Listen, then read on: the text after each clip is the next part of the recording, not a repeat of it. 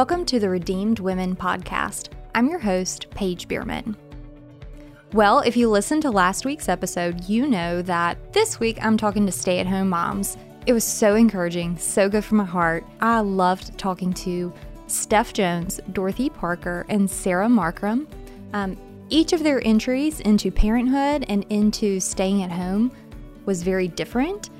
And I think that is just such a beautiful thing. But I'll tell you, after having conversation with working moms and stay-at-home moms, what I've learned is that we are all just about the same. We're trying to do our best and we're trying to love our family and our kiddos as best as we can.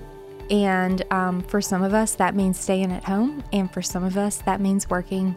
So I hope that you find this conversation as encouraging as I did.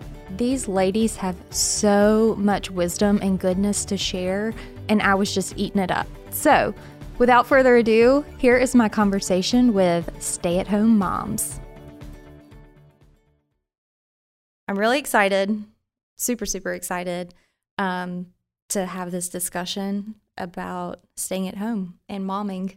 And, um, you know, I think I told this to each of y'all when I asked you if you would be here, but after last season, I had several people talk to me about would you be interested in doing like a working moms and a stay at home moms podcast? And yeah, I've already recorded with the working moms, but I remember I told them, like, I think I've just kind of been in the groove of like what my family does for so long that I forgot how big of a deal and how big of a like decision point that is, um, especially for your first. But I mean, we'll probably talk about how it's not just your first, but it could be your second or your third, fourth or fifth, whatever. You know, it's always like that open handed thing. So um, I'm excited that enough people asked to like pique my attention um, on that. But um, I'm just really pumped to hear what you guys have to say and share like your different stories. So without further ado, I'll let you guys all introduce yourself. If we'll just go around and tell us your name, maybe a little bit about your family. Um, and I guess since, you know, we're talking about staying at home, how long have you stayed at home with your kids? And then um, a little bit about how you came to Redeemer. So, Dorothy, do you want to go first? Sure. Okay. So, I'm Dorothy Parker, and um, I am a Tennessee girl. Um, went to Samford, met my husband, Dave, and we are celebrating our 19th wedding anniversary this month. Wow, congrats. Thank you. Um, our oldest is 15, and um, so that's my daughter, um, Maddie. And then we've got a 12 year old son, an eight year old son, and then twin girls that are about to turn seven wow. at the end of this week. So, so 15 um, to 7. Yes. So Maddie, Eli, mm-hmm. Abe, Lily, and Ellie.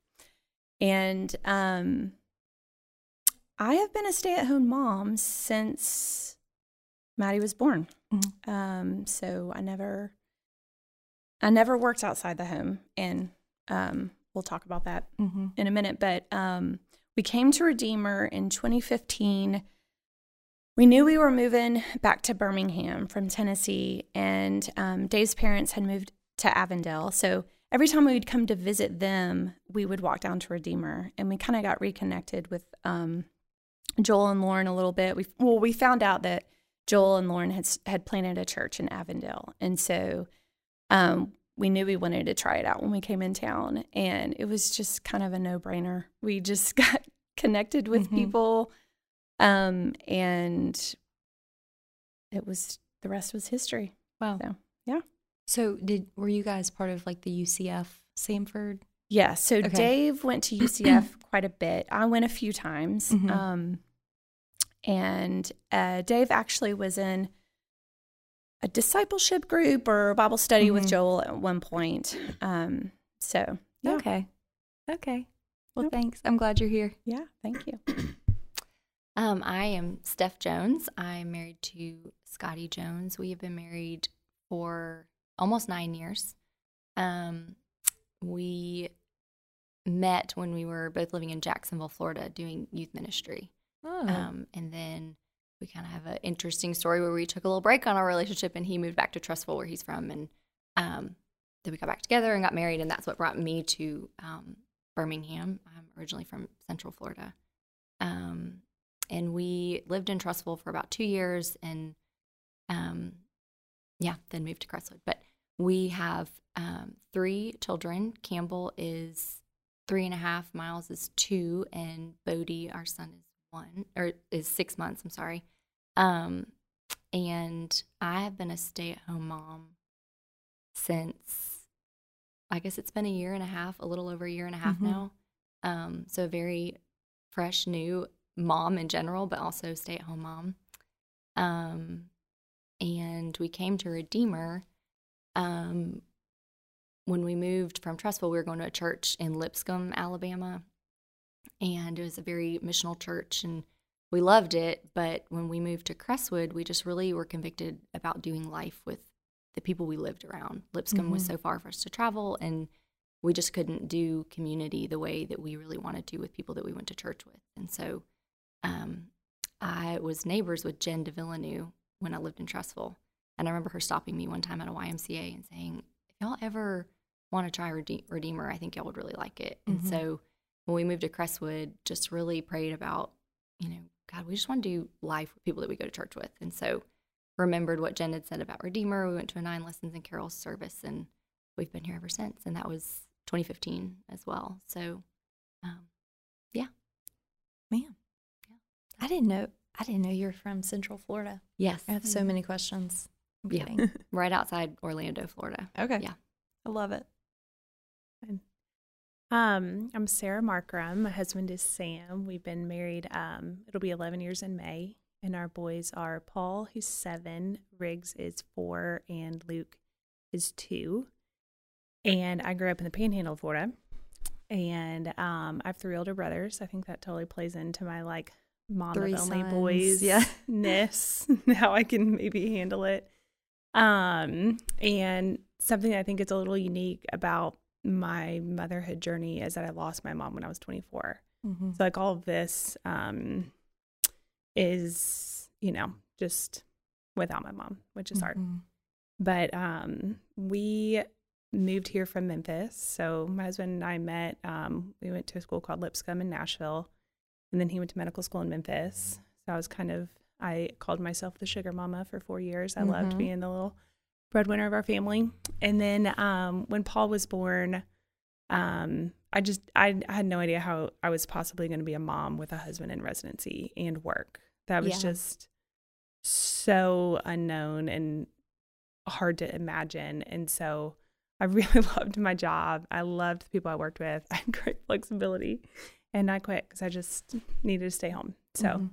Um, so we moved here in 2014, and um, I do feel like a lot of our community in Memphis was just asking, like, what can we pray for you, like through your move? And like the move to Memphis was so hard for me. It just took me a long time to find my footing and my people and my friends, which I think it usually just takes about two years to feel really at home somewhere new. Mm-hmm. Um, but I like had so many people praying for me that community would come quickly. And I think like finding Redeemer quickly was such an answered prayer. Um, but what I think is really neat about it, I don't know if you knew Jordan and Kinsey Stanley. They went to a church in Lipscomb, so that's why I'm saying they're going, yeah, how's that? I don't Anyways. think so. we were like we were like friends set up when we moved to Birmingham. He was here for residency, but they'd come from Arkansas and we'd come from Memphis. And so somebody set us up like we know y'all are going to be y'all are similar, and we, they Mhm. ended up being some of our sweetest friends. When we very first moved here, I, we were talking about which churches we were going to, and in my mind, Jordan told me Redeemer, and I'm in his kitchen, and so I googled Redeemer, Mm-hmm. um, so it would like be kind of saved on my phone. And so then I went home, I listened to a sermon, I told Sam about it. It's funny, this is such a we were trying to like place membership at the same place as our medical school friends that had all moved Uh-huh. here together because we were all different specialties and in different stages of life and stuff. And so we were kind of like, oh, churches like a mutual thing, then that would be really nice. And so um, we were going to a different church with kind of like our group, but it was just very overwhelming with the new baby. It was very far away from our house. So Mhm. I was like, I listened to the sermon. I really liked it. Let's go try. And so we came to Redeemer, and it was like, first time, felt the Holy Spirit. Music was incredible. And I was like, I feel like that's our church home. The second week, Sam absolutely agreed. We brought a friend with us. and, um, and anyways, I don't know, six year, months later, maybe a year later, I mentioned it to Jordan, like, well, I only found Redeemer because you told me about Redeemer. And he Uh-huh. said, I had never heard of Redeemer until y'all placed membership there. And That's so, so funny. I know. Huh. So what? uh, What? So I'm always like, well, I feel like the Holy Spirit really Yeah. loves Redeemer. Yeah, I mean, the Holy Spirit brought like, here. there's no real answer of like why we found it because it was so Mhm. random for us, and we like found it, kind of knew it was where we wanted to be, place membership, and then try to get plugged in kind of Yeah. quickly. So loved Yeah. it. Wow. Right. Gosh, it's it's rare that I find someone who's like, yeah, I didn't really know anyone here. I just kind of showed up. No. So Um, usually there's like a person, there's a handle Right. to I mean, we in. did come the first time, and Craig Baden was here, Craig and Mhm. Lori, and he is in the same specialty as Sam. So he was Okay. kind of an outgoing resident, as Sam was an incoming Mhm. resident. So that was kind of wild to show up and really not know anybody in town, Mhm. and then see somebody that Sam respected. You know, Yeah. kind of having worked with him a little bit. So, um, so that was unique. So, Yeah. yeah, we really didn't didn't know anybody, Wow. and I think pretty quickly.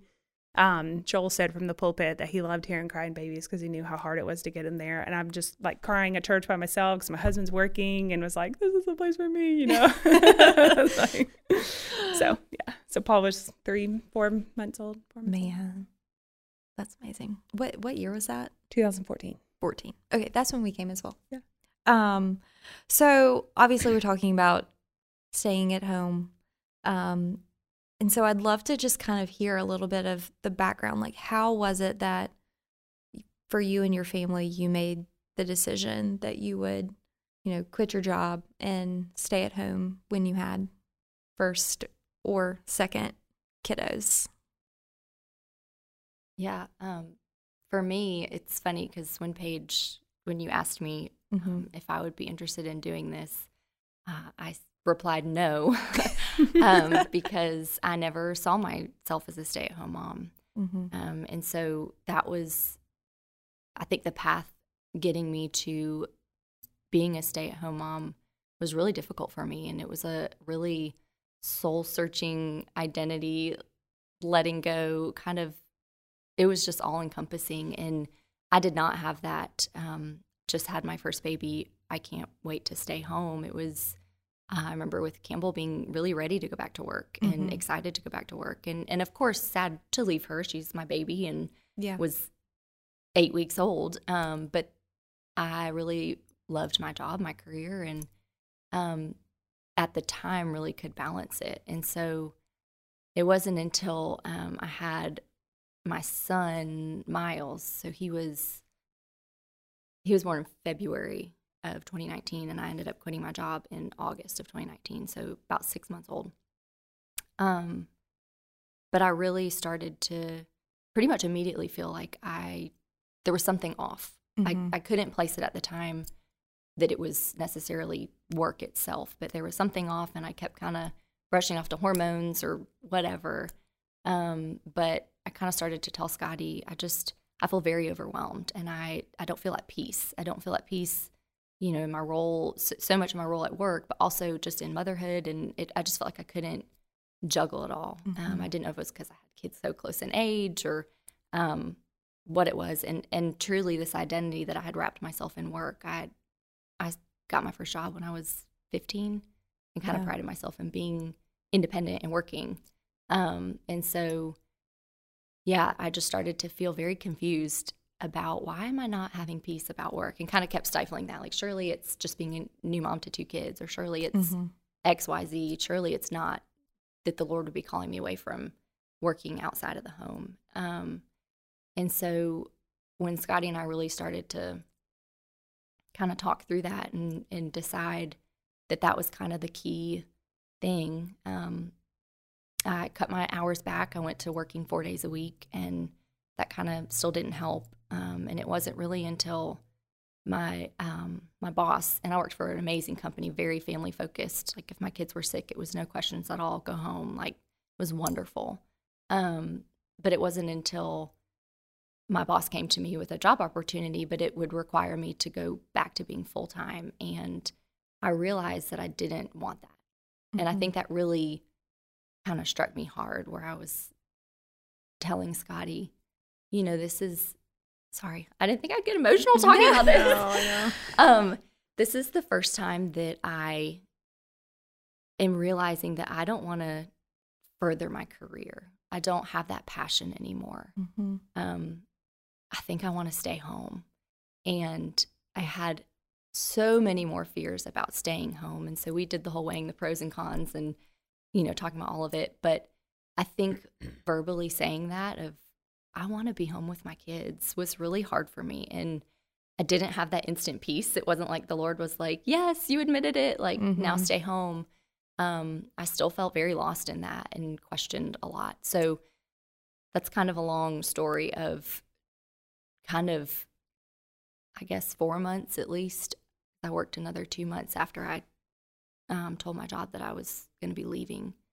Um, but yeah, it was a really kind of a soul searching moment of, you know, my identity being found in me as a working student, a working woman, a working wife, a working mom, and and the joy I had in that. But then, kind of, my life was seeming to take a different path without me, and I wasn't getting on board, and I didn't know how to handle that. I didn't know where the Yeah. Lord was kind of taking me in that in that role, um, and And- just kind of releasing my fears. and this is exactly why I wanted you to be on the podcast. Mm-hmm. I well, I just think there's like it's a total lie, and I think anyone who, you know, wa walks into motherhood and and is deciding if they will continue working or if they will stay home knows this. But there's like, I think this myth that like every woman just knows, like I'm gonna work or I'm gonna stay at home, and fortunately there are several and i know several women who have just known mm. and like it has been clear as day and i think that's wonderful but i think there's a huge group that it's like i don't know i'm kind of scared about both or like it i feel uneasy about both or yeah like that weighing the pros and cons like can we make it work?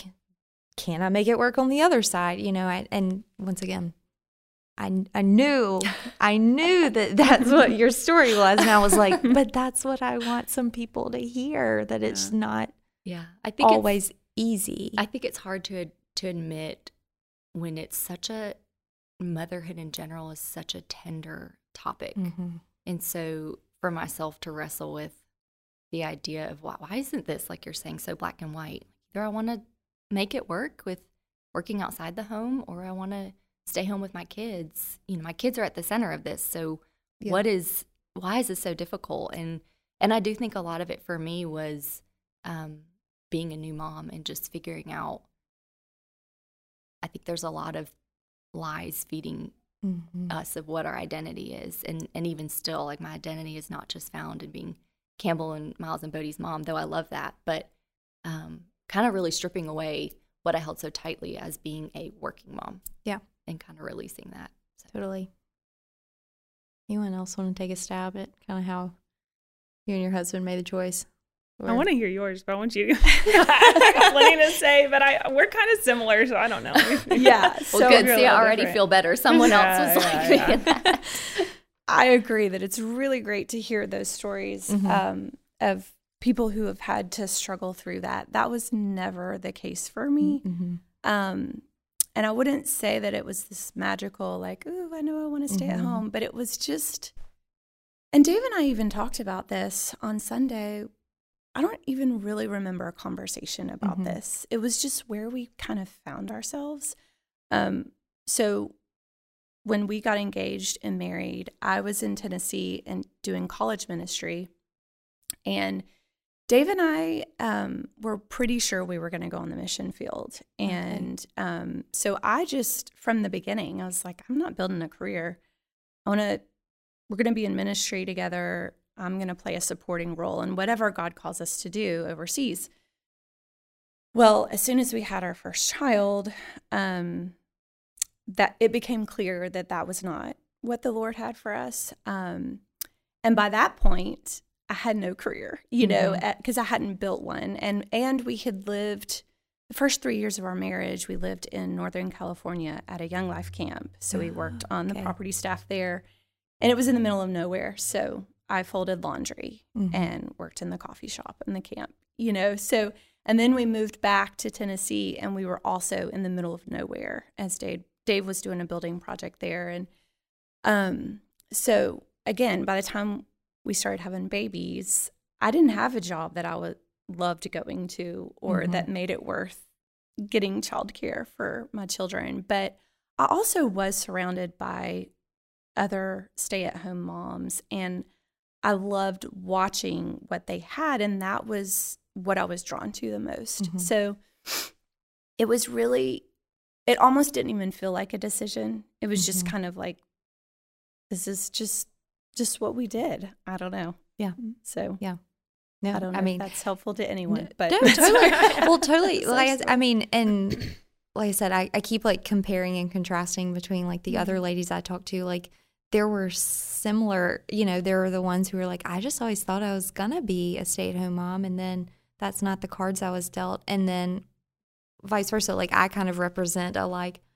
I don't know. I just always kind of knew that I would continue working. And so I kind of represent a little bit. It wasn't as as big of a, a thing for me as it can be for others. So no, I I mean, we're just all unique and gifted in unique mm, ways. And I also feel Yeah. like I al- always knew that I was pretty sure I didn't have enough energy to do both. And I'm hmm. absolutely amazed at my mom friends Mhm. who do both. And I'm Mhm. just, I don't think that God has equipped me that way. Mhm. And um, so there's not a day in my life that I wonder, is this the right thing? I Mhm. know it's the right thing Yeah. for me. yeah, And I know that I would, if I had a job outside the home, I would probably do that not so great and my home life not so great. Mhm. And I want to do one really well. yeah, So I love that. I love Yeah. it. Um, so I feel similar to you. I started working, you know, when I turned 16, stayed at every job as long as I possibly could. Um, and really loved my career. And before be- getting pregnant, I thought we were going to have babies older and I thought I would be even further into my career. Mm-hmm. And I just thought I would always work. It was, it's, it was what I thought, but also it was the expectation set for me by my family. I was gonna ask that, like Very moms out- who worked or didn't work. Right. Yeah. So my mom worked, but also just my, you know, my I've I have a dad and three brothers, and no mom guiding me now. So like Mhm. they are very vocal that they believe that everybody needs to work, and so whenever I was very insecure about my decision, I didn't have my family reassuring me I was doing the right thing. Mhm. It was like every time I talked to somebody, they're like, "Yeah, yeah, I'm glad that Paul's rolling over, but like, when are you going back? Like, what are you Mm. gonna do? What are you gonna do?" So, um, so that was hard, really hard. Yeah. Um, until they finally let. I finally told my brother one day, um, which is this just isn't true at all, but I was like, I'm ne- I'm not gonna I'm never gonna work. I will never work again. And if we are poor and we cannot pay the bills, I'm gonna tell Sam to work harder because I'm not going back to work. so you can quit asking me. And he was like, okay, okay. Like I don't know what They're he did. like- Like he called everybody else and was like, back off of Sarah. like she's gone off the That's deep end. hilarious. Like put those brothers in check. Oh man, we are all yeah, we're all pretty blunt with each other. That's just how we operate. But um, but that same brother tells me all the time how proud he is of me. Yeah. But it's just the expectation was that I would work, so it was Mhm. really hard. Um, a big loss of feeling like I was really good at something. Mm. Like you're just home and alone all the time, and like it was you know me and Yeah. um and uh, you know just feeling accomplished feeling good at something getting a tangible benefit from something as in a paycheck um all of Mhm. those things just being like dropped out and so i think a lot of like relying on like where's my identity where am i seeking it don't replace that identity with just being a mom right Mhm. like um trying to keep focused on you know where that really lies and not on the tangible things that I think I can earn on this earth and in this world, but to focus kind of on my family. But again, for me, my husband was going into residency. And so f- for me, I feel like I do kind of look at some of my peers. Like the main thing that we kind of talked about, Mhm. uh, group leader thing, was just, I just always want more time with Sam. Like there's Yeah. just never enough. And so, um, I just felt like I couldn't take myself out of the equation with our kids during the day. So then they're only getting like what a couple hours with one parent. Um, so it's like if he's not there until the last minute or not till after bed and he's gone he's doing you know cases before they wake up in the morning um it's just i just really felt like one of us needed to be there So you kind of touched on it there, but I'd like to hear too. Like, I, I think you know, it sounded like you and Scotty made like pros and cons. Like, what were some of the factors that you take into consideration? Like, you're taking in Sam's work schedule Mhm. and how often your kids will be with one or both parents. I think that's like super important. Like, what other things do you kind of consider when making this choice? Yeah, I, I think a big we Scotty and I are big pros and cons people. Mhm, mhm. um, we can overthink things um, to an extreme, but yeah, the the pros and cons and, and factors to consider were big for us. Um, kind of what you said about the tangibles, like finances. That was a Yeah. that was a big one. Can we can we do this? Um, and I think that's also something to you know consider. There's not a lot of women who can't who have that choice, and so we we did have the freedom to allow me to stay home, and it was kind of looking at you know where do we need to cut back or make sacrifices, and Mhm. oh my gosh, we actually have to make a budget now and stick to Mhm. it. Um, but that was, um, you know, one factor. Another one was, I remember um, we had a nanny who we loved, and I remember she started asking me questions about Campbell, as far as like discipline or hey, how do you want me to handle this? Or she was so great to always ask me what to do. Um, but I started to get to a point where I was like, I don't know. Yeah. I don't know the answer Mhm. to that. I don't feel like I'm there enough to really see what Campbell needs in this. And I'm Mhm. learning how to be a mom. So I don't know what's going to work. And so there were those kind of factors of, well, being present in the home, you're able to make those decisions. And if you're not, well, Steph, what are we going to, what's our game plan? What, you know, how do, what do we talk to our nanny about what we want her to do and not do? And um, that was kind of a big one. Yeah.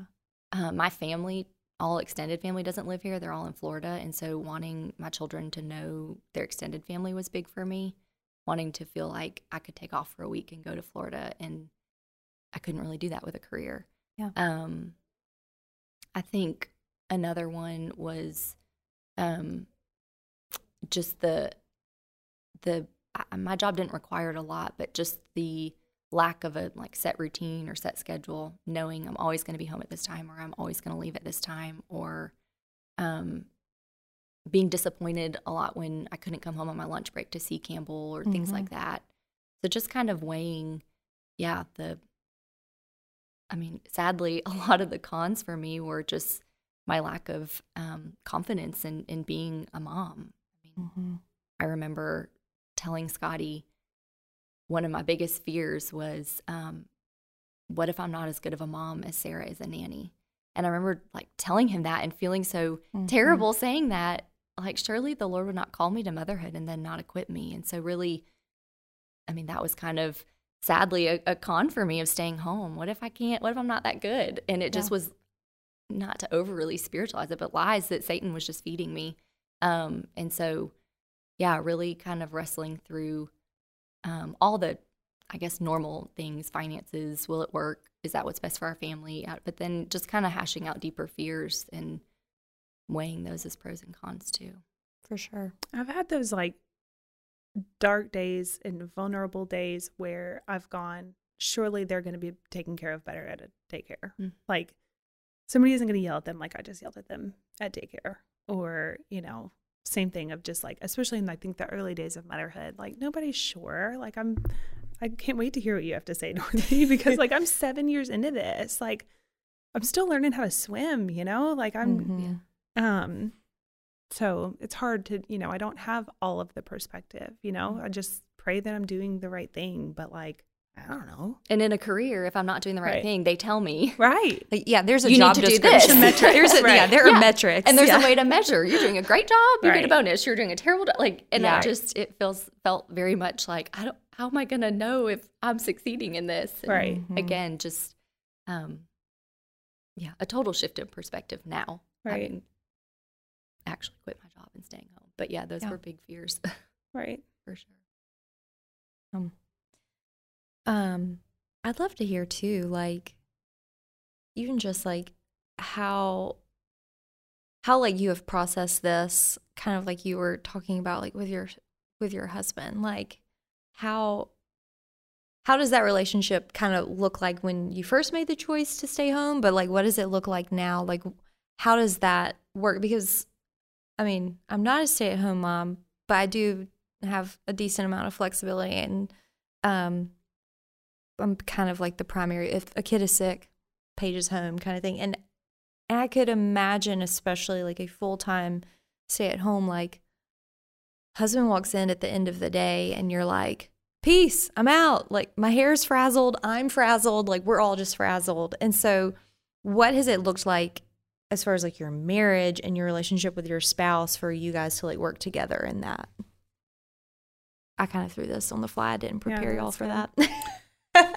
Well, I'll I'll start by saying that I feel like y'all are still in the little years, Yeah. and it looks very different. Yes, than speak to us about yes. Right. So, all the things that you were saying about, am I doing this right? I Mhm. mean, I went through all of those questions and I never felt like I was doing it right. Like I was always falling short at something. Um, it's I feel like I finally got my sea legs under me. but my oldest is 15 years old. Right. Um, but like my two oldest um are able to voice these things and like tell me, Mm. Mom, I love it when you do this. Th- Thank you for doing this. I, I love you so much. Like they're giving back to me Right. what you don't necessarily get in the little years. Yeah. And you do see things come full circle. You you see growth and maturity in your children. And I don't know, I feel like I have so much more joy in motherhood right now than I ever did in the little years. It was hard and it was so yes, husband would come home, you're pulling your hair out. I don't care where I'm going, but I'm going somewhere because I got to get out of this house. Like that's how I felt many days. Um cuz it was just so much all the time. Um now it's not so much like that. Um but I will say that um and this is something that I would say to the husbands Mhm. if they're listening Mm-hmm. that um, find out what it is that your wife needs to recharge. So, and encourage that and Mhm. make that space for that. Um, so, for us, I wanted Dave to take all the kids and go somewhere. I was never in my house alone, Oh, ever. yeah. Anything And like I wanted that so much. Yeah. yeah. I didn't necessarily need to go somewhere else. I wanted to be in a quiet house. Right. I want to put it all together, Yeah. put things where they belong, and I want it to last for more than 30 seconds. Um, so, I mean, figuring out what that is, I mean, there's probably a daily thing that your husband could do to kind of help you recharge. Mm-hmm. And then maybe a weekly thing, maybe a monthly thing. I have a friend who would go off on a retreat like every quarter or something, just by herself. Mm. Um, so yeah. you know, I'd be interested to hear, at, you know, as your kids get older, but like there are like certain chores and like certain, not even chores, but like kid things that like I just, just, I really don't like bath time. Like I just really don't like bath time. Like I don't want to get wet. I don't want to, you know, and so that is one of the things that like in our house, Josh does bath time and I use that time to clean up the kitchen. And it's like this 15 minutes of just sanity. Um, but I don't know. I, I eventually your kids start bathing themselves, so I hear. yeah, Right. So I guess that goes away. But um, Right. I don't know. Yeah, I think that's so wise. Yeah. That is. I Yeah, think I'm still learning that as a new mom and new stay at home mom. And and kind of I feel like my story, I keep using the word guilt and that's just me laying it all out there that I guess I Yeah. carry a lot of guilt with me. But in being choosing to be a stay at home mom, I felt like, well, this is what you wanted. This is what Mhm. you want. You you can't say you're overwhelmed. This is what you wanted. This is what you decided to do. Don't complain about it, you know, Yeah. and and the grace and the freedom in saying, look, Scotty, I and he would be more than willing to help me. He's Yeah. I mean, we're a team for sure, but I think I'm learning what I need kind of to recharge and that that's okay and that that is a grace as a mother that Yeah. you that you need that and um so yeah, I don't I don't know what mine specifically is, but I think just realizing those moments and those times where okay, this is what actually would be helpful, and it is totally okay to ask for help. Yeah. Yeah. Yeah. Yeah. I mean, there's many days even now that, and I, I homeschool all five of the kids, so I'm Mhm. literally with my kids all the time. Yeah. love them, love it. But by the end of the day, I'm done. Mm-hmm. I'm totally done. So I will go upstairs, which is where our bedroom is, and Dave will read to the kids and tuck them in. And I've read to them all day, so I don't feel bad about that. Mhm. um, and it's also a sweet time for them to have with him. Um, so that's that's one thing that we figured out right now. You know, in this season that we're in, Mm-hmm. um, it's just like I'm just gonna slip away I love that. Yeah. soon after dinner Right. and just do my thing. Yeah. Right. And for your kids to see that, Yeah. to see that mom doesn't have to always be the one that does all the tasks Yeah. or all the things. Mhm. Yeah. I think, I don't know, I think that would be really good for Yeah. My kids It's funny. I feel like Sam takes over. I get babysitters. We have in laws that help, neighbors that help. And I still left tonight, and Paul called me four times on his Gizmo watch. like the 14 minutes that it took from like our house to church. Like they are still so attached. Mom is always the default. It, it- Yeah. yeah. Always. I mean, he was like, "Will you please wake me up when you get home?" And I'm like, Mhm. "No, I will come and smooch you, but like, I'm- I'm, just you. You're not gonna feel good tomorrow at school if you don't Yep. get your sleep." And Yep. so, but he like called me again. Please wake me up when you get home. I'm like, maybe it's gonna be.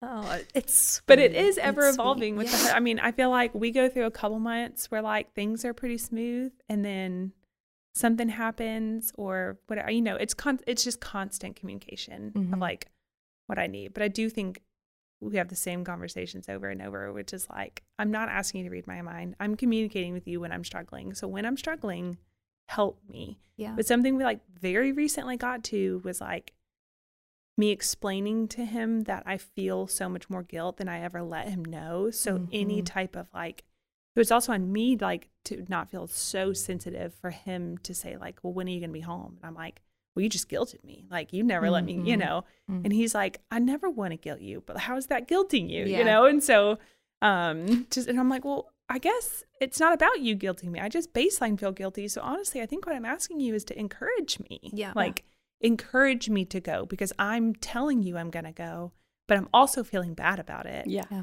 Um, and so for you to just like, you know, you know, he, golf is his sport. So I'm like, Yeah. when you golf, I'm trying. I don't say yes unless I can say yes with a happy heart, and like I really genuinely want you to go and have a great time and spend, you know, that time doing that. So like when you say yes to me doing something, like I need the same type of encouragement because if Mhm. you're going to do something and I'm asking when you're going to be home or do you really want to go? Yeah. That's what he does. Do you really want to go?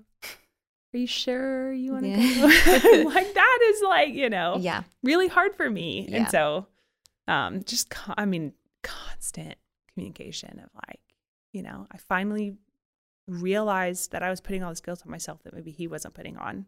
So any little teeny tiny thing he was doing felt like a cut. That wasn't really a cut. That was my own insecurity, you know. Yeah.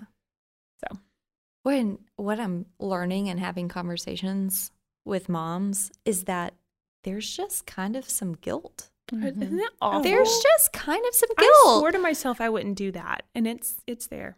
Yep. I know. I it's it's crazy. Uh, You know, um, Jen Davidson said that it was like Dow's so great. He'll tell me like you're such a great mom, and she's like, you have to tell me that. No, I'm Right. not. Like I don't know. You know, and and Yeah. so I yeah, there's just this like guilt that comes and and being a mom sometimes, Right. and I yeah I and what I'm saying is that's not working. That's not stay at home. I think that's just kind of Right. Yeah. part of it, um, which is terrible. That's so sad. Right. but um, you know, I think also like, at least in my own experience, and I don't know about how you guys have dealt with it. Like when I actually speak the thing out loud, like I remember Mhm. right after Anna was born, same. Like I did, I I wouldn't classify myself as like a guilty person. I'm Enneagram three, so I actually think I'm like awesome all the time. Um, and uh, I remember though, like just having you know all the baby blues and that kind of stuff, and I remember just being like. Well, I feel so guilty because she's taken like all of her naps on the go and she hasn't been in her crib like once today. And Josh was like, what? I mean, it was like the craziest thing to put guilt on yourself about. He was like, she is thriving, she is sleeping. So, like, what? You know, and it was just, once I spoke it out loud, though, I was like, oh, this is actually kind of bonkers, mm. you know? But it was like feeling the freedom to actually say it out loud. So, I think, you know, for the husbands, if they're listening, is like being like allowing us to speak it out loud. And usually you don't even have to tell me it's crazy. Like I hear myself, you know, like I hear myself say like, "Oh, yeah, like she's actually quite fine. Like we're doing good, you know." Um so in transitioning into being working mom or oh my gosh, I keep saying working moms. Y'all Okay. That's the first time we've done it since we've recorded. first I time, think. yeah, since I Yeah. recorded, you know. Uh, whatever, Whatever. mom. Whatever we Yeah, are. y- y'all are just moms, whatever. moms. so where where did you find like inspiration were there books uh resources other moms that you looked to um well, yeah like where did you find like hope inspiration camaraderie in that My oldest sister was a stay at home mom. mm-hmm. She was married to a pastor. So just imagine meager pastor income.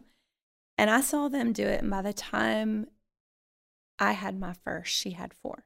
Mm-hmm. So I said, okay, since she can do it, I can do it.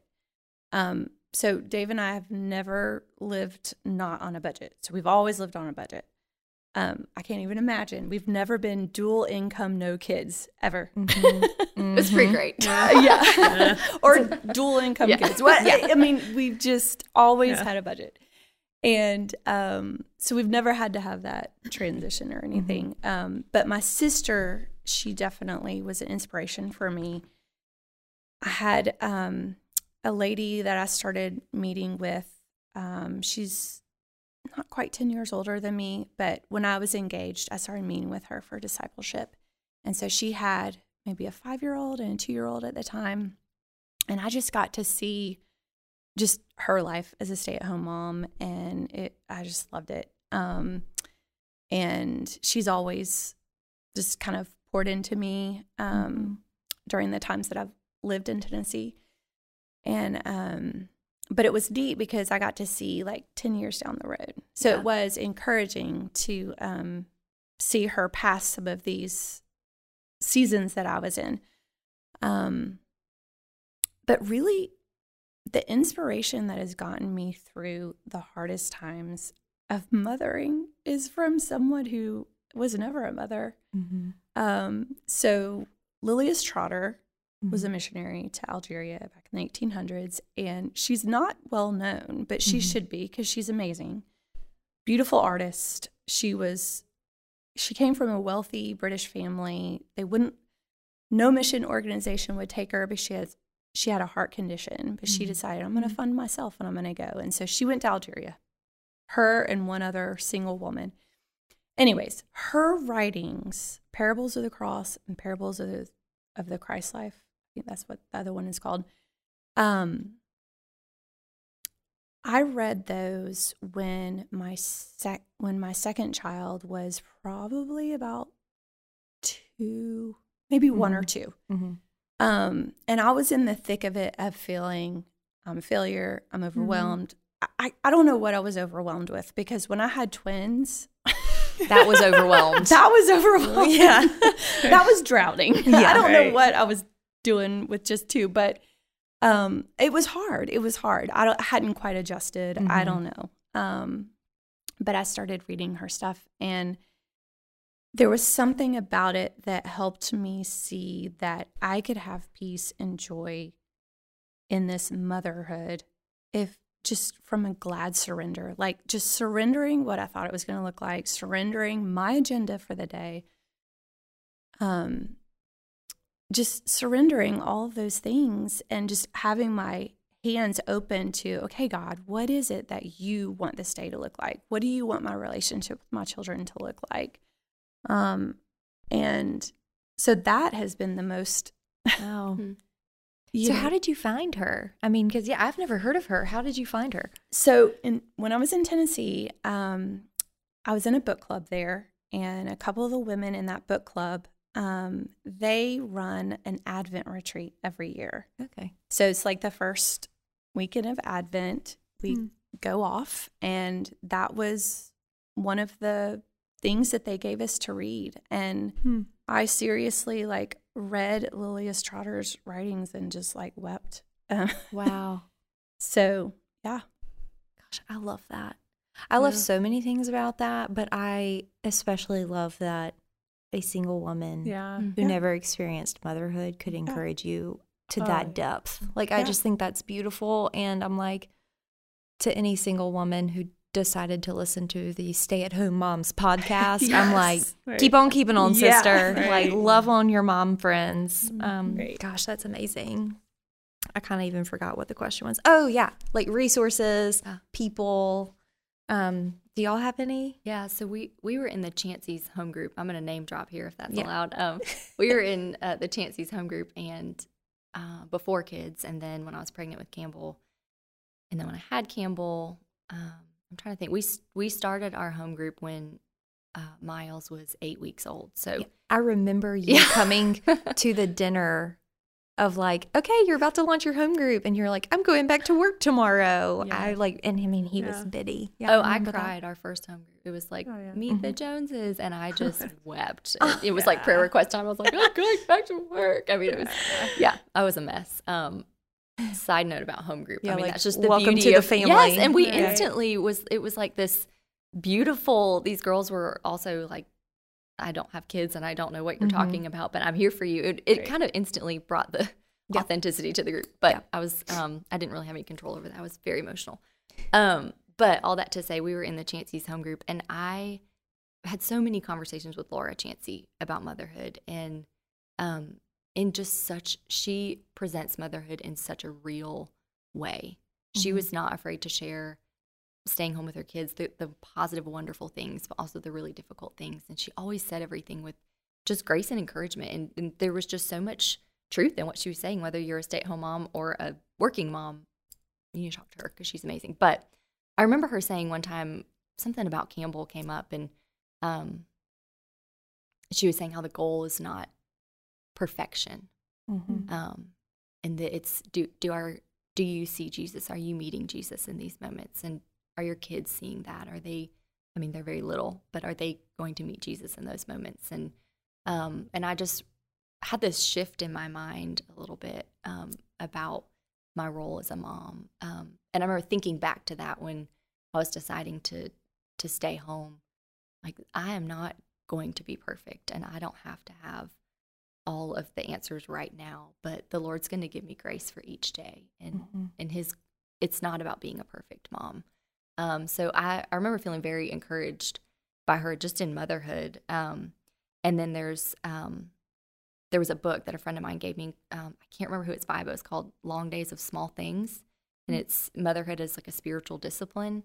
Uh, and that, when I was a working mom, I will say I'd kind of tossed it aside. I read it, but now being a stay-at-home mom and getting the encouragement that I need every second from Jesus, ultimately, whether it's changing a diaper or I mean, there's just constant chaos. There's no quiet. There's no peace right now. I have Mhm. three, three and under. Like, and so um, I feel like just allowing the Lord really to meet me in those moments. Um, and I feel like that's been really modeled through other stay at home moms that I've Yeah. seen. My two very close friends that I grew up with, they've always been stay at home moms. You know, they they quit their job after they had their first, before they even had their first, and they have just loved it, and that's what they wanted. And so, you know, I really looked to them and and asked them, you know, kind of what what it really what it really looks like. What are you Mhm. not telling me?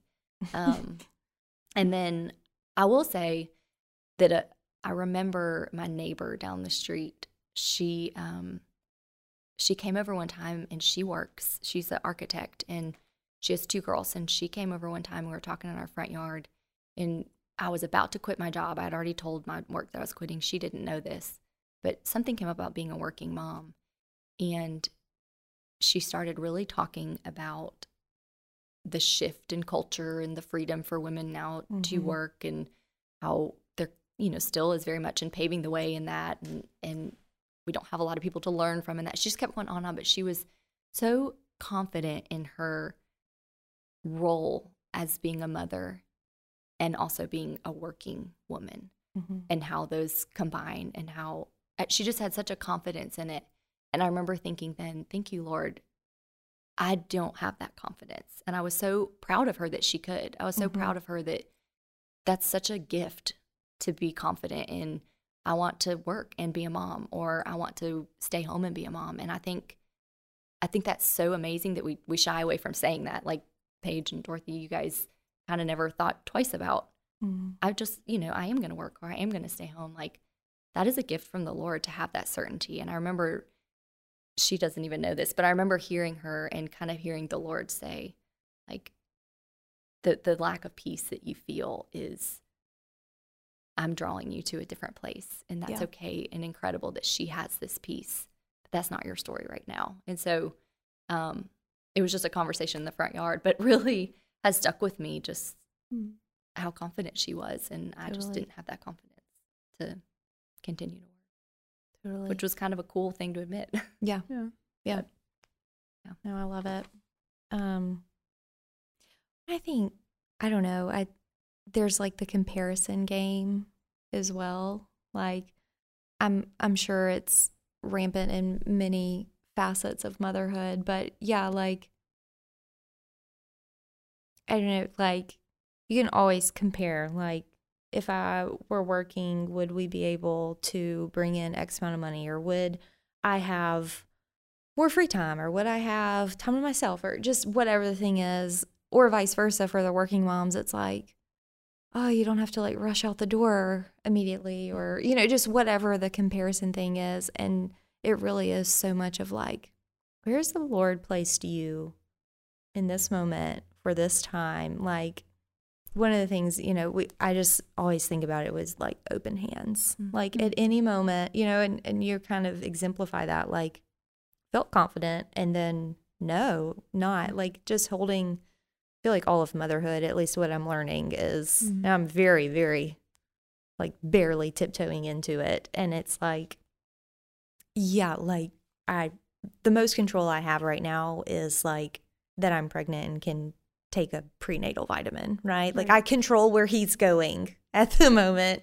and that's like the, the most control i will ever have over this child and or like even being his mom. Um so yeah. Love it. So, our firstborn was a walking, talking middle finger for like a good five years. Like, Mhm. he just was not an easy kid to parent. He was not a typical firstborn. He is not, he is not a people pleaser. Like, he just is not. And I like prayed and prayed and prayed that that would end up being a good thing someday, you know? And Mhm. like, I do see the fruit, like, of the things that made him so hard as a two and a three year old being good in kindergarten you know and i have a good friend um we're both enneagram eights so we're like it's a fairly new friendship but we're neighbors so we're in each other's lives all the time Yep. and she's got a, children that are a little bit older encouraging me about how strong paul is Mhm. and not being self-conscious yet you know certain Yeah. things like that that like i might not see but she sees and is like blessing me and pointing that out Mhm. Um, but he just he just man, he was not easy. But um, Paul David Tripp's for the Gospel Principles of Parenting. Yeah. Gospel, it's parenting. Fourteen Gospel Parenting, yes. Principles. Of, Mhm. Anyways, changed our perspective so so much. Of like, I'm not just trying to get him to do what I tell him to do because I told him to do it.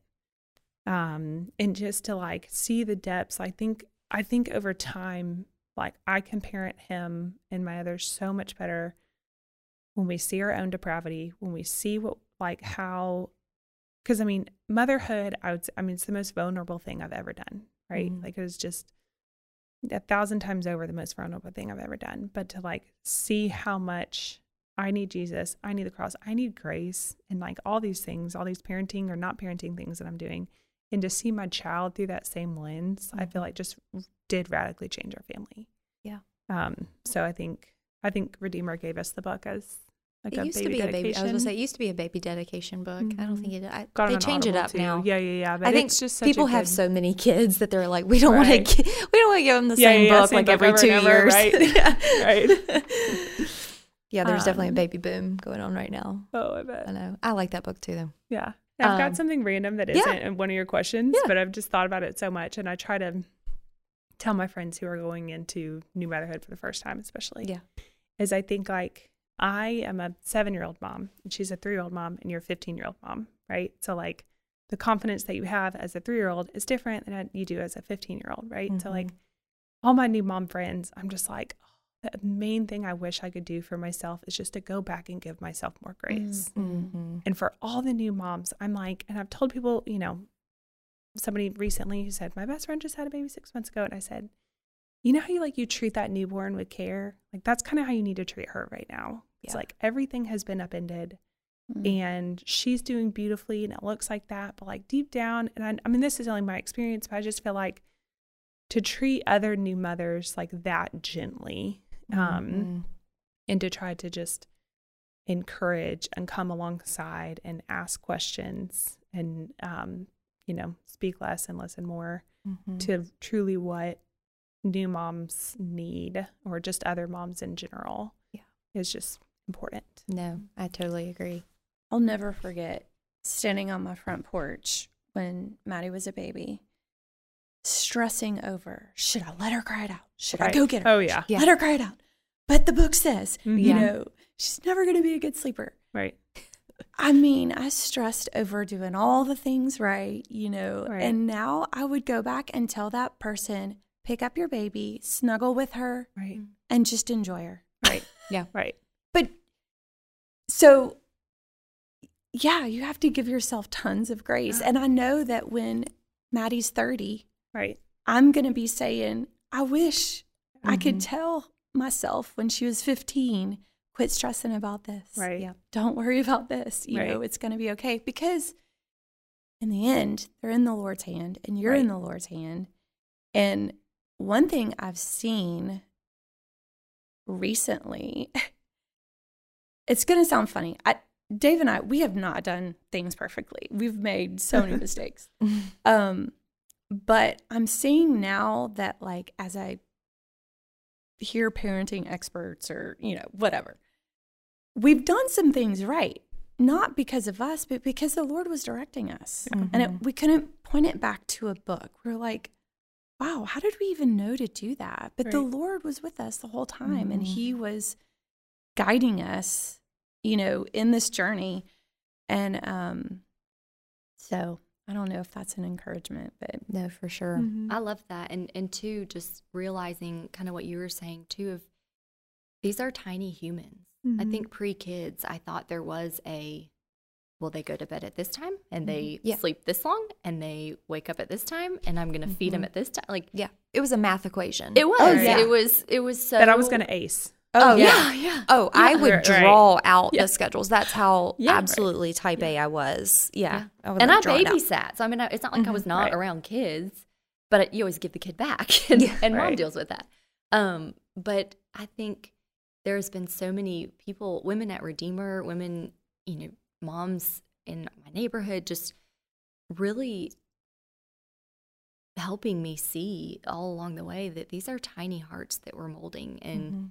Tiny little lives. And so um, I think the the most I can learn about them, like kind of what you were saying, go go and hold that. What is that teaching them in that moment? Because she's not going to remember when I made her cry it out, Mm. but she might remember that physical touch that mom was Mm. there and mom was always Mm. there. And so, yeah, I think there's so many resources for moms. There's so many thousands of podcasts, this being Yeah. one that you can listen to. But I love that picture of these are tiny lives that we've been gifted with, and the Lord Mhm.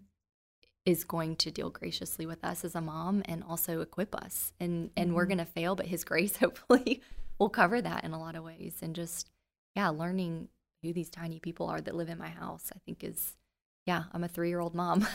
Yeah. my daughter is three, and I'm a brand new mom. Yeah, So yeah. and the fun is just beginning. Mhm. You know.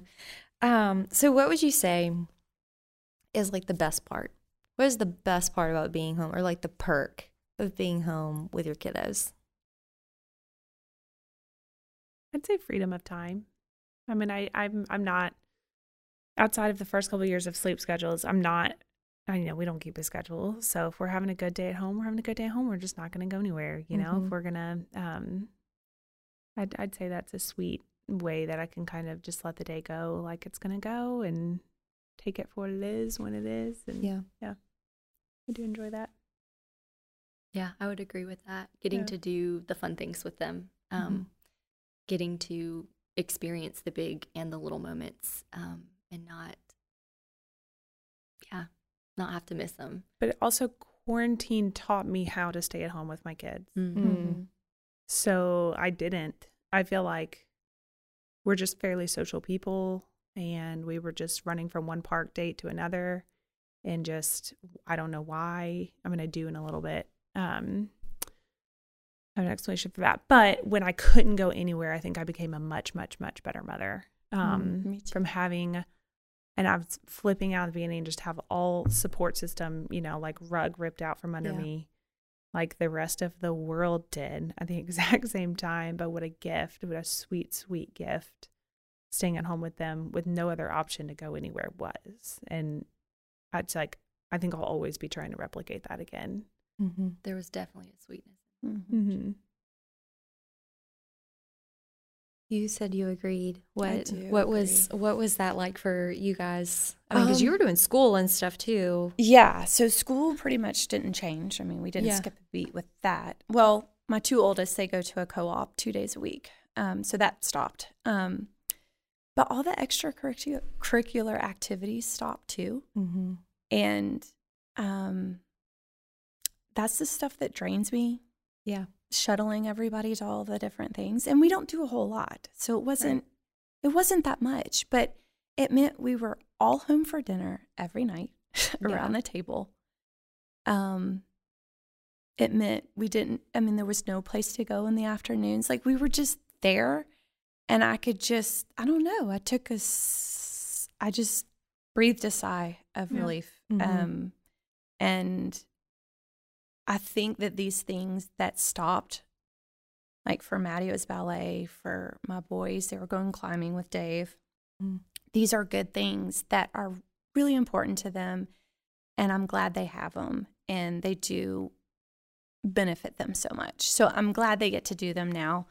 But during that time, I don't know, it was a gift to me to not have that pressure of getting people Yeah. different places and how are we going to do dinner this night and all of that. So, Yeah. and I've heard a lot of other moms in the same season as me feel the same way. Yeah. And they will always look back at those family dinner times together Yes. um, and just see that as just a huge blessing. Yeah. So, It was like, you know, from my perspective, like it was so difficult because my kids were young and like if anything, Josh's work schedule actually ramped up a lot. Like he had a he was very dialed in, um, which meant that I was primarily taking care of kids while also having a lot of my work kind of stopped because we quit doing things at the church. But um, I think the the fondness though came from seeing how much time my kids spent together Mm-hmm. and like the little relationship that developed. Oh, yeah. You know, I mean, John was three and Anna was 10 months old when this started. So, like, she literally grew up over quarantine. Like, she went from crawling and taking two naps to like running and talking and like being a little toddler, you know? And so, like, seeing that relationship develop between them was so sweet. Um, so yeah, I, I can totally see like how like we were just, yeah, we were just holed up at home and it was walks and chalk and bubbles and Right. just mess everywhere. Mm. But yeah, it was really sweet to see that time. And I would imagine part of staying home, especially in the little years. Now, once your kids get older, there's school mm. and extracurriculars and that kind of stuff. But even, you know, now you home with three and then two of yours are still at home, like mm. the relationship that forms between them It's so being together. It's, yeah. it's so sweet to see. Yeah, Campbell and Miles are um, 18 months apart, and it's kind of the same thing over COVID. Miles really kind of grew up, and they became Mhm. friends, and that has been so sweet and such a gift to watch um, during quarantine time or just in general, Just I'm general, yeah. loving getting to see Mm-hmm. their relationship and their Yeah. bond form and yeah, just the tiny people that they're becoming is is really really sweet. Um I feel like a lot of the most wonderful things about staying home are also some of the hardest all the Yeah. time together. Yeah, I'd love to hear that too. What are on the flip side? What are some of the most difficult parts? Yeah, yeah. I mean, I think it they kind of go hand in hand. Um, but yeah, it's it's it's just been really sweet to watch them kind of become friends, and and we call ourselves a team. Like just how we kind of navigate through life of three in the car seats and going anywhere is kind of laughable, but it's just we're we're a team, and and we kind of talk about how we, you know, go from minute to minute during the day. But um, yeah, You were asking about the um the pros or perks or whatever. And now, Oh. yeah, I was gonna say I'd also like to hear what are on the flip side. What are Oh, some of the hard things? Yes, but now, I tell me your touch on that. But Yeah. I just um, and you've touched on this. Just um, you're there for all the things Mhm. and all the conversations, and you're not missing anything. So that's Mhm. for me. I was telling Dave the other day, I don't. I'm not going to look back on my mothering years and wish I had spent more time with them. Like I could Mhm. honestly say that. Um, and so for me, that's the biggest, that's the biggest blessing of it. Um, on the flip side of that, I am not necessarily an extrovert. So being with five other people all day long Mhm. is a bit draining. Um, and just, you do kind of, at least for a while when they're really little and it's all hands on deck all the time, you do kind of forget about who you are as Mhm. a person a little bit. It's it's kind of hard to like retain that. Mhm. And we I mean, we had two kids. I had a couple of miscarriages and was told you should probably go on, you know, Clomid to have more Mhm. to I was having secondary infertility or whatever. So, but then bam, got pregnant, not on Clomid. Yeah. And then as soon as I weaned him, got pregnant with twins. So like life like bam, bam, Yeah. bam hit us. And so I did kind of like lose myself there for a while. Mhm. I was a professional wiper, wiping Yeah. noses, wiping bottoms, wiping counters, wiping all the Mhm. things. And I didn't know who I was Mhm. beyond that because there was just no space to even figure that out Mhm. or there wasn't even headspace to even think like what would i want to do if i went and did something by myself um so i would say that that's definitely um a con to it Mhm. um but again i mean the lord is with you in that too and so we just have to trust him for that part you know Yeah. um really. Yeah, I think it's funny that I thought that I was extremely overwhelmed, so I decided to stay home. Like that was it's laughable now that I thought in a way that would uh, fix things, and and it certainly did. And I feel very much at peace with where the Lord has has me now. But um, yeah, I think the losing yourself, I'm very much in there. Um, I was kind of thinking about what is what are some of the cons, and it sounds so silly, but like getting dressed in the morning, putting on makeup, like I enjoyed Yeah. having somewhere to go that kind of made me put myself together and Mhm. and not that we have to do that as women but it feels good sometimes to just Mhm. get ready and not have spit up on you um or kind of you know feeling like we touched on this earlier but just not knowing right now what i'm doing is working you know and it's so encouraging dorothy to hear from you of of that. But some of the the cons of staying home is i just feel so much pressure. Um, on one hand it's this wonderful thing that i run the schedules and that i know what we're doing every day and i can plan my dinner and but then on the other hand i feel very much like when it all falls apart it's my fault. This is your Mhm. job. You stay Yeah. home. And so when something's not working. And scotty never puts that on me at all but i feel that way. If if, if Mhm. we're out of sync or if whatever is happening i forgot this appointment or whatever it just becomes very much it's all on me. And Yeah. and i think that's a lie. I think that we put ourselves on we put ourselves on too much of a pedestal i guess of being the whole house housekeeper all encompassing but um I think that's been a, a con for me of just you know not not really figuring out how to give myself grace in hey just because you stay home doesn't mean that you have to keep everything together Yeah. um I don't know if I have anything new to contribute. I would just say all of those are yes, yes, and amen. You know, Yes and amen. um, all right, so I have two more questions. Mhm. One, just like practical for like moms who are transitioning into this new staying at home full time gig. What are some like tips and tricks that you would give them? Are there like, I'll tell you, you know, it, I was not a stay at home mom, but like, I feel like I kind of dipped my foot into the waters a little this past year. Yeah. And honestly, it was the lunches for me that just really did me in. And every time I talk to one of my friends who's a stay at home mom, she's like, I know I hate lunchtime. I don't know why. Like, it's like the middle of the day, and I feel so like flustered and I'm bored with whatever we're eating. And I just, I don't want to eat a sandwich. So, if y'all have figured out the lunch mm-hmm. situation, could you please let me know? But then anything else? we skip it. You we, skip we lunch? snack i was just gonna Y'all say do we snacks? just I feed We them breakfast and bar. early dinner, and they can have as many Z bars as they want at lunch and strawberry and whatever. I just I I don't care. Yeah, I was trying Done. even like the muffin tin thing. I'm like, mm-hmm. here's some veggie straw. Just, I it was it was just like the plates and the dishes and the things, and I was like, and I'm hungry, but I don't want what you're eating, and eh, it was tough. Yeah. It, like, so you just you just skip it. You just do snacks and, and fun Yep. stuff. Okay. If we're That'll make- about that and I makes can me- snag a Chick Fil A. Great. Yeah, I was. It, not- it, I was doing like carry out some days. I was like, I Right. cannot eat veggie straws. Like, we got to go Right. somewhere, and so yeah, we would go get like Chick Fil A or something. I try to have leftovers from the night before Mm, for yeah. me. Mhm. For you, like I, I, I Yeah. appreciate a warm lunch. Yeah, I want a warm lunch. Okay. So, like, as soon as your oldest is Mhm. able to make his own sandwich, Yeah. teach him how to make his Okay. own sandwich, his own lunch, Yeah. the whole thing, Love and then it. you heat up your leftovers. I also can't wait for them to pack their own lunch, like for the next day for school. I love.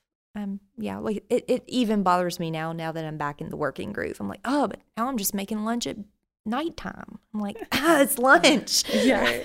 I think too, it just goes back to we we all mothers. We whether you're stay at home or working, you want to you do it with perfection. You want to excel Right. in being a mother. You want Mhm. to, um, and that's just perfection looks different when you're measuring it. And okay, am I raising tiny hearts or am I trying Yes. to make these elaborate lunches? And Yes. so I would say for me, kind of tips and tricks that I've learned, like give myself grace in cutting corners. Mm-hmm. And Sarah, what you were saying, my kids get like a granola bar and a cheese stick. Mhm. And I think I was that mom that was like, no processed food, no pre-pack, no- you know. Mhm. And I, I give that stuff to them, and I let them watch thirty minutes of TV so Yeah. that I can go brush my teeth. Like, yeah, just, just grace in the moments to to have a minute. Yeah. Mhm. Um. So I can't remember who told me this. I want to say it was Laura Chansey too, but I can't remember. But she, whoever it was, said, um, "Don't ever do the things while they're napping that you could be doing while they're awake." So, Mm. like, let your kids see you fold laundry and say and teach them, "I need a minute to do Mm. this." You know, don't if Mhm. if possible while they're my littles are all napping. You know, don't sit and do the laundry. Sit and have silence. Sit and read your book. Like, don't feel Yeah. guilty about it. And that's taken like me a you have really rest long- time too. Yes, yeah. that's taken me a long time to to see how much just that if I can grab that 20 minutes in the day or 10 minutes whatever um you know like a podcast is great but even that like just Yeah. check out for a minute Yeah. um but yeah I think giving myself grace to to realize that it's okay to cut corners just because I stay home and I want to be a fun mom and make brownies like I can make the box brownies I don't have to make homemade Yeah. because I quote have all this time in the world. Like Yeah. that's not this Yeah. picture that I, I thought I was gonna have. That's not what I have. Yeah. Um and so I think just yeah, really being okay with cutting corners and the ones that are okay to cut. Yeah. That's Right. at the end of the day, their granola bar lunch or Yeah. did I have more time to sit with them and read them a book or, you know, display who Jesus is? Like Yeah. that's yeah. Here's one. Yeah. It has to do with bath time. Oh, tell me. You're totally, you know, multitasking here. Clean your bathroom while your kids are in the bathtub. Ah. That came to me one day and it was so revolutionary. You're like great. They're like packaged in. Yes, They're they're good. contained. and I mean, can- yeah. obviously you can't do the bathtub Yeah. while they're in there. Yeah. Wipe that down when they get done, but you've got the rest of the bathroom done, Nice. and you haven't carved out some of your other, you know, Right. Yeah. Other time. gold time of the day to Yeah. do that. Um, Oh, that's good. so that was just one that came to me about Yeah. the bathtub. Yeah. I started doing that, and I'm so thankful There you go. because I'm in Um, there anyway. So let's Right. just get the thing cleaned up and be done with it. My other part of the day is the post nap pre dinner time. Oh, Wait, no. That's like everyone Yeah, though. that's the Like, worst. that, it's Mm. like the four to six, right? That's I when was we watch so their against. TV. I was so against it when I just had Paul, but that is when I I kind of did make a rule with Paul as a baby. When we first started doing TV, I said he had to snuggle me. So like, if when the, and it's okay if you want to get up and play, totally cool. The TV's going off. Mhm. Like, no, we're not fighting over it, but it's I kind of forced my kids to all snuggle me, and I love it. It's what I look forward to more than anything else. Um, yeah, yeah. Paul's like a giant Forced snuggles. Uh, that's Yeah, and then they all just kind of fell in line. They all are very touchy. I'm pretty touchy, but Yeah. they're touchy, and I just have them all in my lap. Um, if one gets up to go to the bathroom, another one moves in, and they Yep. just kind of transition around. Sometimes it's all one, sometimes it's all three, and I love it. that's awesome. But TV, yeah, especially when I can get like affectionate time, and Mhm. sweetness. Mhm. But I it. think it's really important to try to keep the perspective of like, what do we really want? Like our, our greater perspective with our children. Mhm. So to me, like I pray a lot of things over them, but I'm praying that they are saved. Like Mhm. that is that is it. Everything else is gonna fall in line Mhm. when they are saved. And Mhm. so let the little stuff go. Yeah. I mean, that's the best piece of advice we can give is like you find out what your priorities really are. And those are your priorities. And those are what we're trying to teach and what we're trying to disciple to our children. And then all the other things, it just doesn't matter what they eat. Mm-hmm. Mm-hmm. They're gonna grow. Yeah. I um, I haven't like really been able to like form this in my brain a lot, but like now that my oldest is getting much older and like we can really have like conversations and that kind of stuff, I've found not just like praying for them, but like them hearing me pray Yeah. for them. Like, you know, it's the beauty of like a good pastoral prayer. Like you can lead the people in your prayer, but like anytime I put him to bed, we kind of flip flop. Um, yeah, I, I do. I pray for him and all of his siblings that they would know and love Jesus, um, and that their lives would be radically changed. And every once in a while, I'll throw in like a that they'll never remember a day in which they didn't know how much God loved them. You know, but like sometimes he'll like repeat that back to me Yeah. because he's heard it so many times, and it's not because like I'm just so awesome. Like I feel like pretty much any mom in this church is probably praying the same thing or something similar to it. Um, but it hit me the other day now that he can kind of voice things and we can kind of dive a little deeper into things that I'm like, oh, I like kind of unintentionally was doing this. Like I was just trying to model like prayer, but he's heard me pray specifically over him. And um, I don't know, it's just so sweet. Mhm. Oh, it's sweet. Mhm. So I love Mhm. that. Dorothy, I'd love to ask you what now being in the, you know, you have a daughter who's 15. Did you instill like a quiet time with your kids when they were young, as in like not necessarily read your Bible, but this mommy's over here and you are going to be over here doing XYZ? What did that look like? I did for the two older ones. Um, so yeah, when they dropped that na- nap, is that what you're Mhm. talking about? yeah, yeah. which Mike was Campbell's there. Sure, when it Mhm. happened, and it Mhm. happened way They too turn soon. into they turn into bears. It's, it's They really do. devastating on the first kid. Too. Well, we're Yes, in a it is. Crestwood Just house too, so. I mean, I'm like Campbell. Don't even walk by Oh, his room yes. because it Right. creaks, and Yeah. we can't really be in the bathrooms by Bodie's room, so you can't go to the bathroom. right, Yes. Don't flush. Do not flush. Yeah. Seriously, we're there. right. Yeah, we were in a really small house when um when it was just the two of them and what did I mean we just find every nook and cranny you could to, Mhm. to put a kid or to you know to s- keep everybody quiet but yeah that was so important to me and then and then we had the twins and y'all everything went out the window Yeah.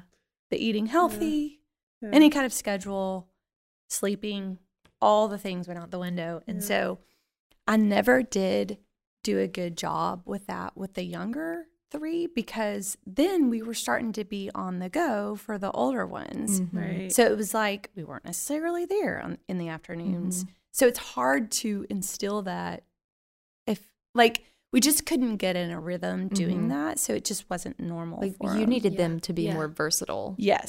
Yeah. Like that Yeah. was more the goal. right. So them, like yeah. now a quiet time for them is listening to an audio audiobook when we go to pick up the big kids at co-op or taking somebody to an extracurricular or something or Okay. whatever. Mm-hmm. Um, but there are times when they just get to the point. I mean, the three little ones are kind of like triplets. Um, they are playmates and Mhm. just kind of on the same emotional level and but then they get to the point where they just need to be separated so yeah everybody goes to their own bed we're going to read for 30 minutes 45 minutes um, that doesn't happen every day but there was definitely seasons where we had to like all right everybody's just at least on your own bed Right. and, and be quiet because everyone shares a room Yeah. except for maddie the oldest Yeah. Mhm. yeah. I guess I asked that because that was something that I, in my, I'm going to be a stay at home mom now. I'm going to get this huge list of things done and this is what our days are going to look like. But definitely,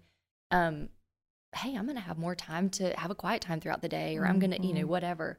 And it is just so chaotic with littles right now. And as bad as it sounds, I am not willing to lose sleep. I'm not willing to wake up at five before they're awake to read my Bible. That sounds terrible, but This was I, one of when the you wake up at questions I was five, they'll wake up at five fifteen.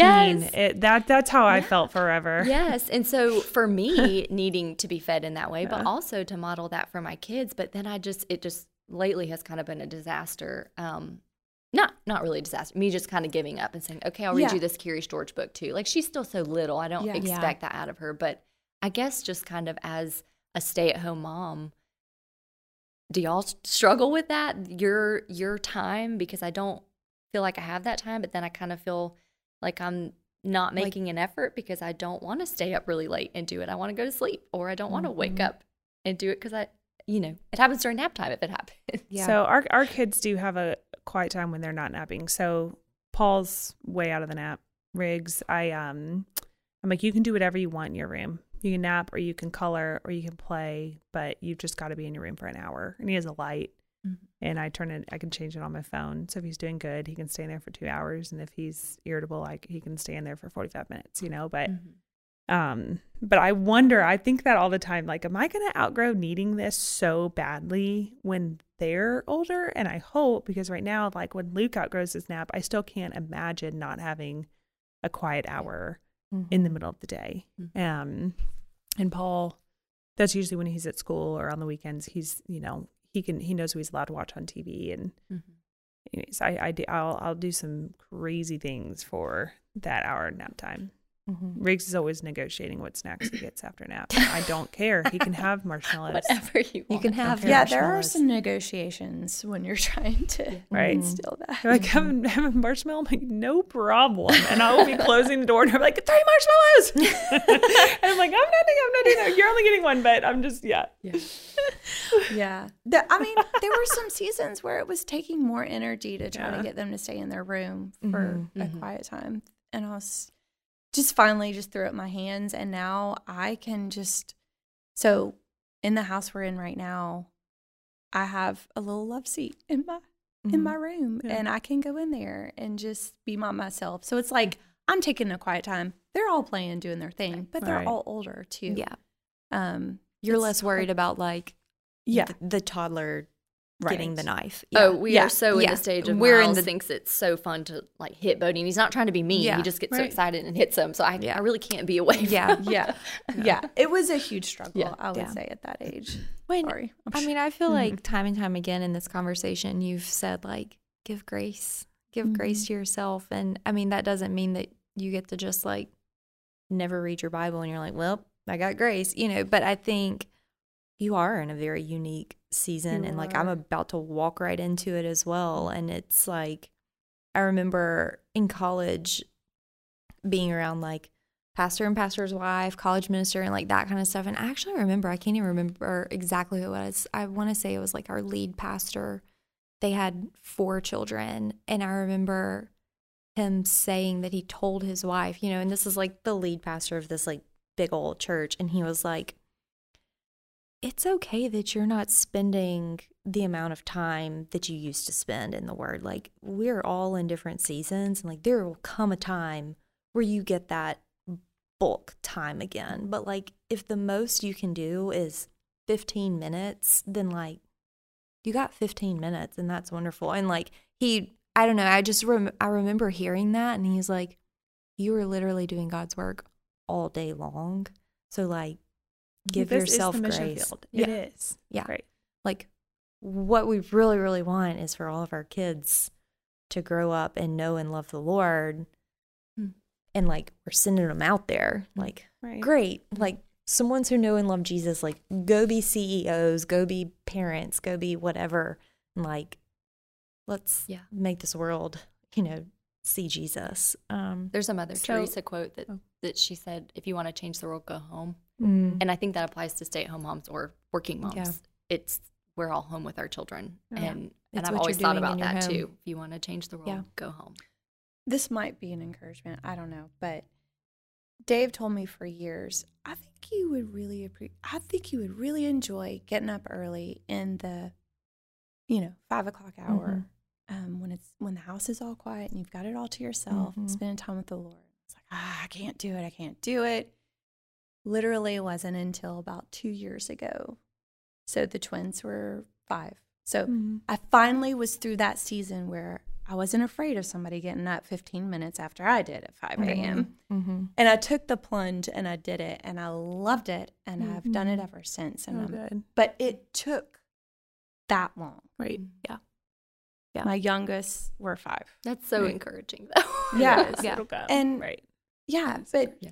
In that stage, it was it was it was so hard. And there were times when I might go steal that time right after dinner. Like I said, like Dave's running the show downstairs. I'm just gonna slip away, go Mhm. spend time with the Lord. So like, it doesn't look the same for everybody. It doesn't look the same in the same seasons. Um, a day will Right. come when you'll get to do that, Thank and you, it'll be so precious, and you'll be like, "Oh, This is what it thank you feels so like." much."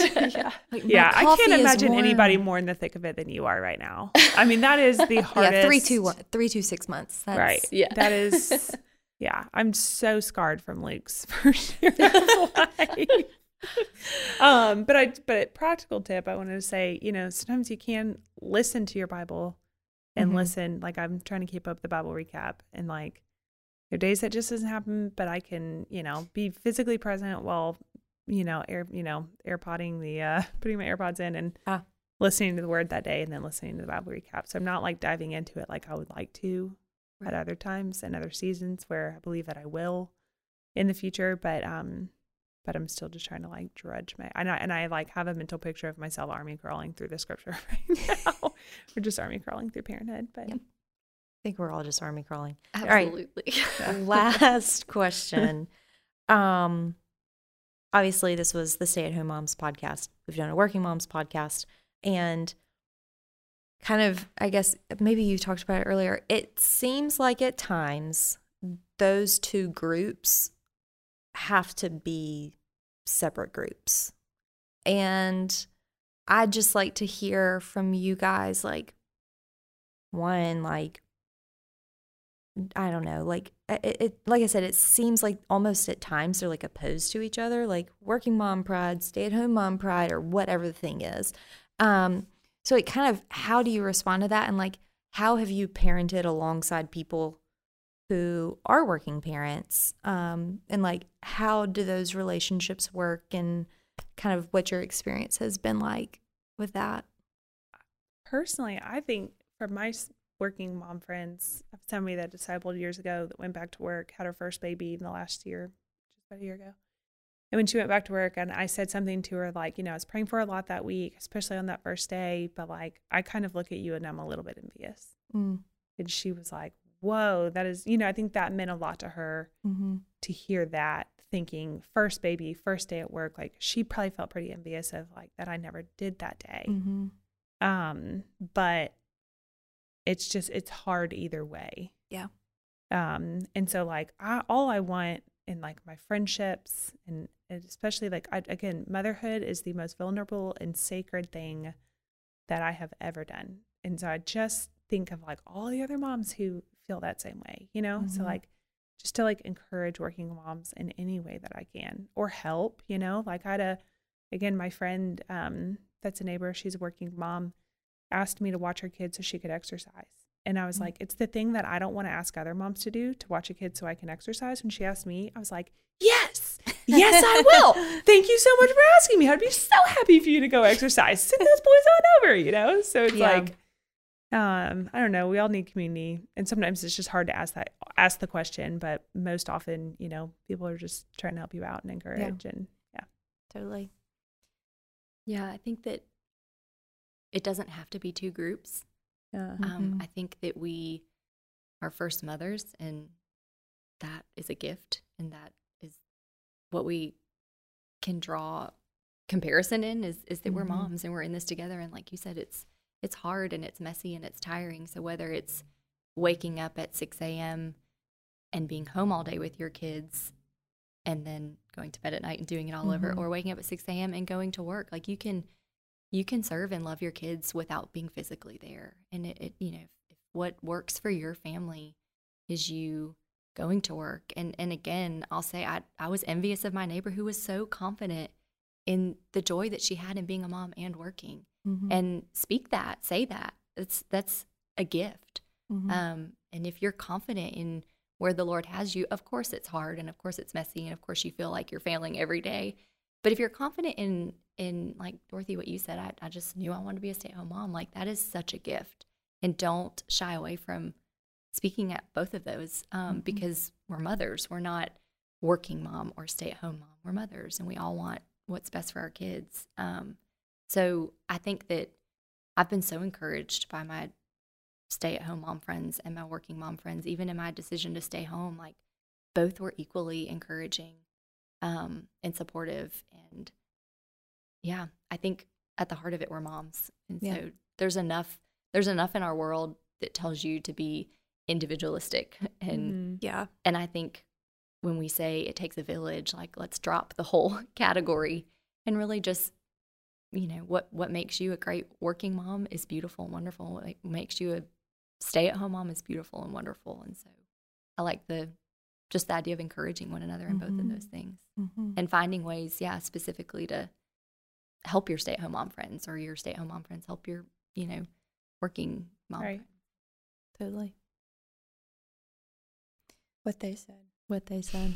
I know it's it's funny because Dorothy earlier you were like, I just don't know like that I could go to work and like have energy to do it. And it's funny because like I almost feel the opposite where I'm like, oh my gosh, like how do you like the days, especially like it it's summers and holidays when school schedules are kind of wonky and I'm home a lot. I'm like, I always like kind of get this little thought like, well, what if I was a stay at home mom? Like, what if I, and then like the holidays hit and the summer hits, and I'm like, I'm not cut out for this. I'm not cut. I'm Mhm. like, I am so tired. I'm, Yeah. it's like a different tired. It really is. It's just, so it was funny to hear you say that because I was like, I feel the opposite. I'm like, how in the world I would be dead at the end of the day, you know? So it's Well, just this unique. It's a good thing some yeah. women feel that way Uh-huh. that you do, Right. or there would be no women in the workforce. Uh-huh. Right, right, right.